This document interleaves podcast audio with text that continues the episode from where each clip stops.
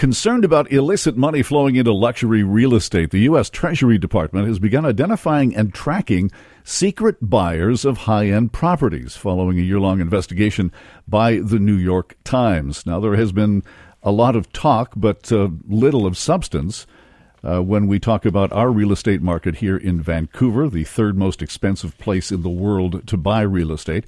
There is rumor, there is talk, there is innuendo, but the authorities have not done a particularly great job of tracking where the money is coming from and whose money it is and whether it is dirty money and whether it's being laundered through our own real estate market, which, of course, is hotter than a firecracker right now.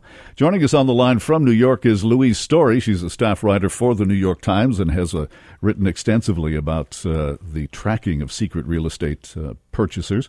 Nice to have you on our program, Louise. Tell me more about what the U.S. government has decided to do about this.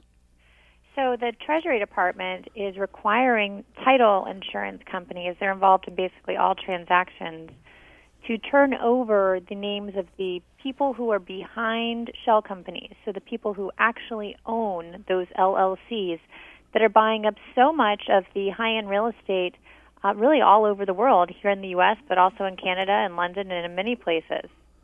And up to now, has this kind of transaction been tracked?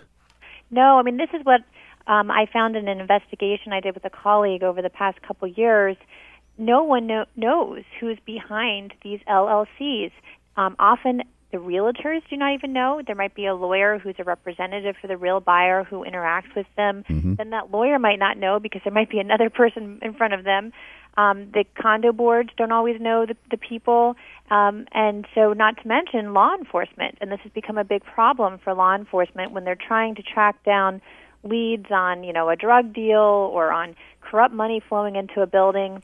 The problem is they go to the building to look for it, but almost everyone in there is so secretive that they don't know where to start. So a lot of it is clean money that's using LLCs for privacy, but the sea of privacy that they create makes it harder to find the questionable money. And so that's why the Treasury Department's acting. What they're doing right now is a 6-month test, but they've said it's with the intention of expanding it to other locations as well, across the U.S., as well as strengthening the permanent rules. And what specifically will they be looking out for? What are the telltale signs that they think will tip them off that something's not right here? Well, so right now, and this sounds really basic, but it's actually hugely important, they're just trying to get people's names, you know, actual living, breathing human beings' names. This is a really big step because all they've had are things like, you know, 12XYZ LLC. Right. They're going to put those names into a database that law enforcement uses. And law enforcement actually mines these databases when they have cases come, when they know someone has done something that's questionable. They'll look in these databases to see what else they have across the U.S. So they'll put them in the database. But the other thing Treasury is looking for right now during this interim period is they want to see if their rule changes behavior. You know, if by having this rule in place, are there more people who don't buy or who take additional steps and change the way they buy? The rule applies to all cash transactions that are bought with LLCs, and so we're trying to see how this affects behavior. All cash transactions. Right. So if you use a mortgage, it does not apply. But you know, they already have rules the banks are supposed to use in terms of reporting in the names of potentially suspicious actors when they have a mortgage. Well, correct me if I'm wrong, but I think your investigation also found that the real estate professionals, people who are involved in the real estate industry, oftentimes they don't know who they're dealing with. They don't always know. And even if one real estate agent knows for his particular client, he doesn't know for the others. I mean, we looked at the Time Warner Center, which is this iconic building right next to Central Park. Anyone who's been to New York has probably seen these two towers. And we found that there was no single person on the planet who knew who all the owners were in there, not the building managers, not the realtors. In fact, you know, my colleague, Stephanie Saul, and I, who did this project, we know more of them than anyone in the world now. And you can read our articles at nytimes.com/Towers of Secrecy. We've got a lot of stories there about this. And who's in there? Well, there's all different. We found former Russian senators, some, several, a few of them who had been accused of wrongdoing in Africa as well as in Russia. We found a business person very close to the Prime Minister of Malaysia, and our findings on that have led to a grand jury investigation in the United States and international investigations around the world into the Prime Minister of Malaysia and his family. We found, former governor from Colombia had been there, and while he was there, he went to jail in Colombia.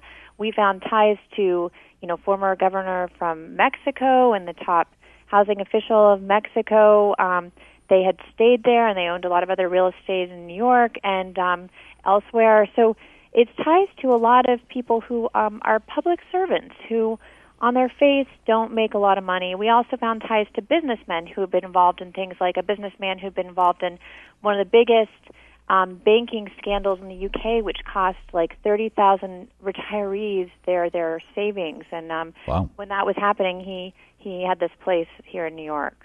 And is there a certain level of value of real estate price that authorities will look at? Because we've in Vancouver just in the last year or so, we've seen prices just go crazy where people are bidding $750,000 or $1 million over the asking price and driving the prices up to to $5, $6, $7, $8, $9 million.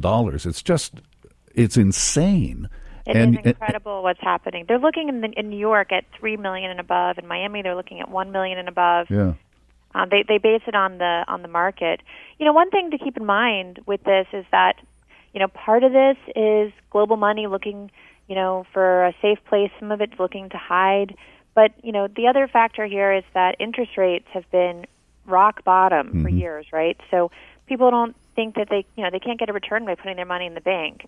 And so there is, real estate has been seen as a place that you could get a return, and that belief is what's leading to some of these prices going up, as well as the secrecy in so many markets. Vancouver, is no more transparent than the U.S. You can easily hide there behind a shell company, and no one's the wiser on who it is. And so, it's really a question of who are your neighbors, how they get their money, do they have victims back home, and what are they doing to the housing prices where you live, and how does that affect you? Those are all issues that are very much high on our list of topics for sure. In the meantime, thank you so much for this. We appreciate it. Thank you. Louise Story, she's a staff writer for the New York Times and has been looking into the issue of illicit money flowing into luxury real estate. It makes you wonder. Well, you must wonder, because if you're not wondering about some of the money flowing into this town, then you're not paying attention, because clearly a percentage of it, and I don't know how much, but a percentage of it is dirty money. It's being laundered through a very, very hot real estate market, and I think just like in the States, we don't have a clue.